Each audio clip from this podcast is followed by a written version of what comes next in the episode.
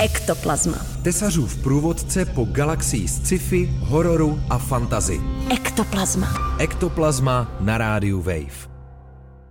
Příjemné odpoledne přeje a u pořadu Ektoplazma vás opět vítá Antonín Tesař.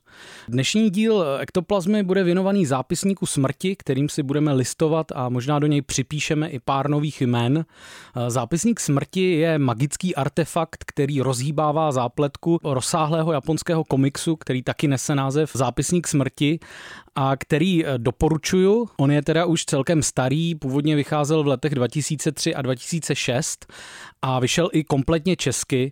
Nicméně mluvím tady teď o něm proto, že v letošním roce se jeho autoři Tsugumi Oba a Takeshi Obata do jeho univerza vrátili a vytvořili společně zhruba 80 stránkovou povídku, která na začátku letošního roku vyšla v japonštině a je možné ji legálně číst v anglickém překladu i online na webu společnosti Viz Media. Myslím si, že pokud jste fanoušky zápisníku smrti, tak rozhodně stojí za to po té věci sáhnout.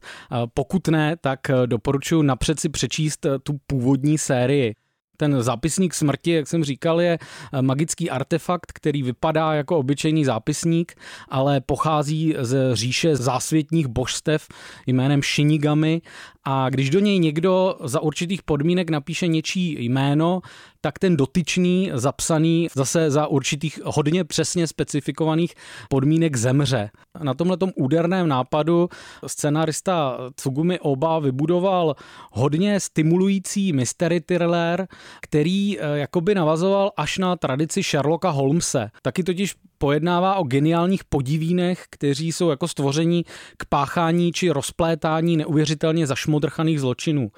Zápisník smrti se totiž dostane do rukou mladíka jménem Light Yagami, který velmi přesně ví, jak ho používat, protože je to geniálně uvažující, hyperracionální sociopat, ale to ještě neví, že proti sobě bude mít podobně sociopatickou figuru v podobě brilantního detektiva eh, a taky hodně podivínské osobnosti, která si nechává říkat L. Celý ten komiks pak vypadá jako komplikovaná šachová partie mezi těmihle dvěma osobnostmi, které obě teda uvažují na hodně kroků dopředu a zároveň místo figurek používají živé lidi, čímž je to celé ještě dost napínavější. Ta nová povídka aktuální je zajímavá v tom, že jednak se vztahuje nějak k tomu původnímu seriálu, ale zároveň přináší nové hrdiny a taky nová pravidla ten novopečený držitel zápisníku smrti ho používá vlastně úplně jiným způsobem, eh, než to dělal ten zmíněný Light Yagami.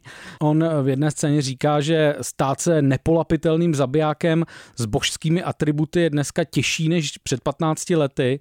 Místo toho vlastně vychází z toho, že ten artefakt je slavný a nabídne ho do internetové aukce. Tímhle tím způsobem eh, Tsugumi Oba, Takeshi Obata docela vtipně eh, komentují jednak tu pověst, kterou ta jejich manga za ty roky od svého vydání získala, ale jednak také komentují eh, současnou hypermediální dobu a v jedné scéně dokonce neváhají vtáhnout do děje i osobu amerického prezidenta, který teda není v příběhu přímo pojmenovaný, ale na první pohled nápadně připomíná Donalda Trumpa.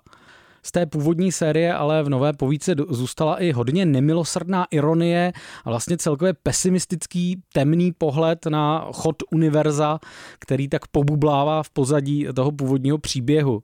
Ta nová povídka zároveň rozhodně není úvodem k delšímu seriálu ze světa zápisníků, spíše to příjemná a nápaditá jednohubka, hlavně pro ty, kteří ten původní zápisník znají. Těm ostatním bych doporučil se napřed pročíst těmi 12 svazky té původní série, věřte mi, že to stojí za to. Stojí za to i poslouchání pořadu Ektoplazma, jehož aktuální pokračování právě končí. Loučí se s vámi Antonín Tesař. Ektoplazma. Tesařův průvodce po galaxii sci-fi, hororu a fantazy. Ektoplazma. Z vnějšího vesmíru až na dno pytle s Antonínem Tesařem.